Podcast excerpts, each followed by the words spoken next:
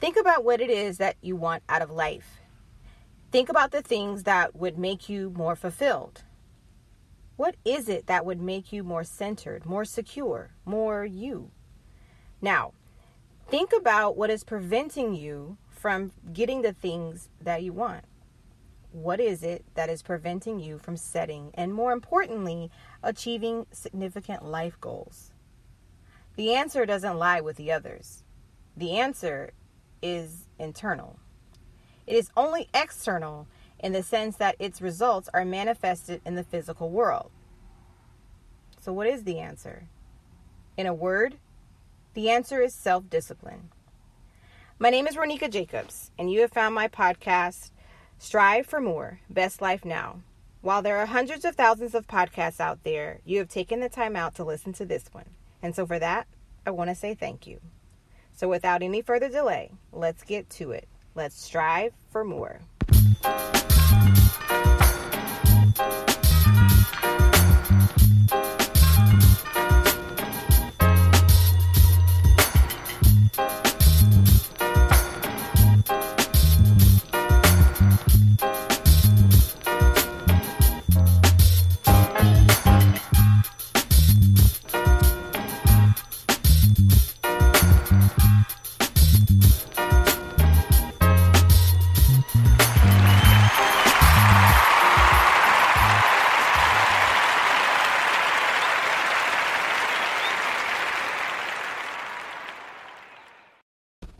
This is episode 120, The Power of Self-Discipline. So you may be asking, what is self-discipline exactly? Well, self-discipline has the power to change your world completely and forever. When you develop self-discipline, you have the ability to become truly independent, free of having to rely on anyone or anything for the life you want to lead. Self-discipline is the purest form of freedom. It is freedom that you have bought and paid for with your own efforts and your own abilities. So, given its apparent importance in human achievement, what exactly is self-discipline? You've probably heard the saying, you are what you eat.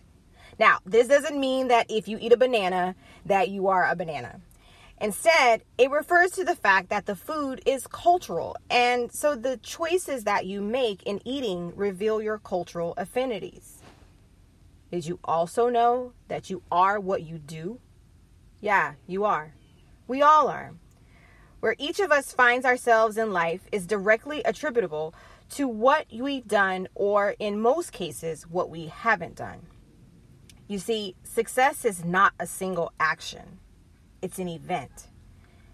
Rather, it is a result of developing a habit of taking positive, constructive, subsequent actions. Think about a race. Do you win the race simply because you crossed the finish line first, or do you win the race because of the actions you took leading up to your victory? Winning the race is not defined by the single moment of being the first to cross the finish line. That defining moment is a result, not an action. Instead, the winning of the race is defined by the thousands and thousands of repetitive, positive actions and steps that were taken towards making the result of winning possible. Think about your own personal goals. The only way to achieve those goals is to be motivated about reaching them and at the same time working consistently to get the result that you desire. In this way, you can see the fact that successful outcomes are the result of habitual actions. So self-discipline is all about keeping focused on an end result while resisting impulsive distractions that will break that focus. But how do you maintain that focus? How do you resist the temptations that distractive activities offer? You can accomplish both by developing habitual behaviors that promote goal achievement. You see, long-term goals require consistent short-term actions. In order to get the long-term result, you need to maintain the consistency of your actions on a day-to-day basis. To do this, You need to develop the habit of working toward the goals that you set. The development and maintenance of these positive habits in the face of day-to-day distraction is the backbone of self-discipline. Keep in mind that being self-disciplined is more than being consistent. Reaching a goal also requires flexibility. Rigid and habitual behaviors, no matter how consistent, will be ineffective in the face of changing circumstances. Long-term goals, by their very nature, are subject to changed circumstances. When change occurs, you have to be able to adapt your behaviors to those changes. In this sense, the habits that you need to form to develop effective self-discipline are more than simple task orientation. You need to develop a set of internal rules that governs your outward behavior. These rules will allow you to adjust your course or adapt as necessary as conditions change over time. In other words, the goal hasn't changed, but the way of getting to that goal has to change. In the next episode, I will explain why self-discipline is important. My name is Ronika Jacobs, and this is my podcast, Strive for More, Best Life Now.